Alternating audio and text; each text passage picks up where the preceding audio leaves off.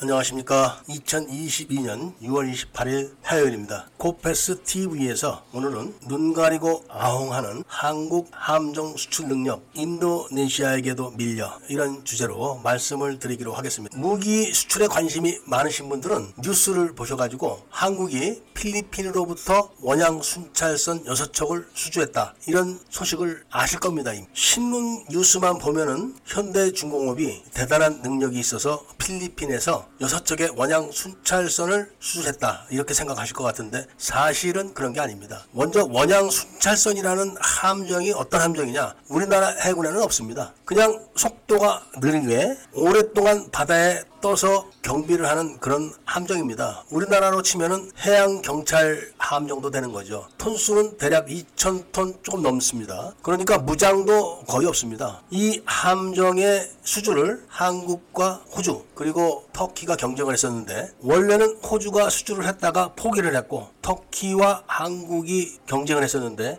터키의 함정이 디자인이 훨씬 좋았습니다. 그런데 추가로 제공하는 옵션에서 터키는 무인기 정도만 제공할 수 있다. 이 정도에서 끝났고 한국은 해군에서 퇴역하는 호위함을 한쪽 주겠다. 이렇게 해가지고 낙찰이 된 걸로 알려지고 있습니다. 거기다가 209급 잠수함도 줄 거다. 이런 소문까지 나 있는 거. 현대 중공업은 이미 호위함을 필리핀에 수출한 적이 있습니다. 그런데 그 호위함이 한국에서 해군이 운영하는 호위함과 같은 수준의 호위함이 아니라 외형만 똑같고 내용은 다른 겁니다. 즉 가스터빈이 없는 거죠. 디젤 엔진만 장착이 돼 있어 가지고 속도가 20노트대에서 그치는 그런 수준의 함정입니다. 그러니까 그 함정을 왜 필리핀이 필요로 했느냐 하면은 필리핀은 이미 두 척의 대형 상륙함이 있습니다. 그 상륙함을 호위하는 임무를 갖기 위해서 건조한 겁니다. 그리고 필리핀은 이번에도 또 두 척의 대형 상륙함을 인도네시아에게 발주를 줬습니다. 이미 필리핀이 보유하고 있는 두 척의 대형 상륙함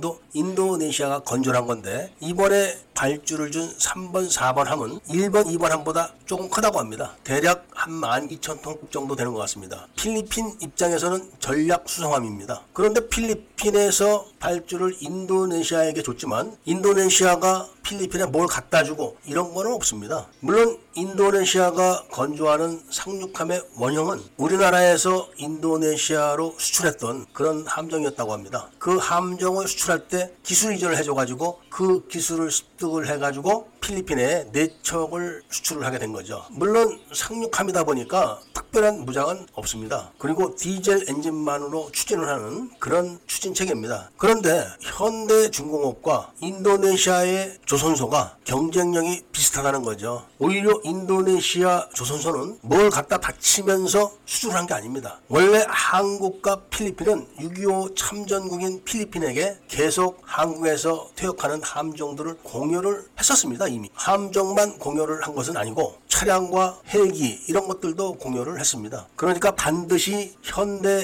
중공업을 위해서 공유를 했다 이렇게 볼 수는 없습니다. 그렇지만 그런 관행이 이번에 현대 중공업과 터키가 해양 순찰선에 대한 수주 경쟁을 할 때 결정적인 영향력을 끼친 거죠. 현대 중공업이 외국에 함정을 수출한 사례는 많지가 않습니다. 사우디아라비아에 저가로다가 인천급 호위함 클래스를 수출을 한 적은 있습니다. 그러니까 사우디아라비아에서 연근해 경비를 하기 위해서 도입을 한 거예요. 현재 한국 조선소의 기술 능력으로 가스터빈을 장착해가지고 전기 추진식으로 추진하는 이런 함정은 제대로 만들지 못합니다. 이번에 그런 식으로 건조했던 대구급 함정들이 전부 다 원양 작전을 나가지 못하고 추진축에 문제가 생겨가지고 오일이 샌다고 합니다. 그리고 그 원인을 아직도 찾지를 못했다고 합니다. 그래서 원양 작전은 구형인 인천급이 나가고 외국 해군이 우리나라를 방문해서 합동 훈련을 할 때는 대구급 함정들이 나간다고 합니다. 우리나라 영해니까 멀지 않고 문제가 생겨도 급하지 않으니까 그렇게 조치를 하는 겁니다. 이러는 사이에 벌써 인도네시아, 터키 이런 나라들이 경쟁 상대국으로 구성을 한 겁니다 이미 이런 사실을 언론들이 제대로 보도를 해서 정확하게 비판을 가하고 문제점을 찾고 이런 태도를 보여야 되는데 사실은 다 덮어두고 수주를 했다 이런 것만 지금 보도를 하는 겁니다 호위함 수출도 터키는 이미 멋진 디자인의 호위함을 파키스탄에 수출을 하고 있습니다 그리고 수 척은 이미 작전 중에 있습니다. 그러니까 필리핀에 수출한 그런 downgrade형이 아닙니다. 이런 거를 언론들이 제대로 보도를 해가지고 우리나라 조선소의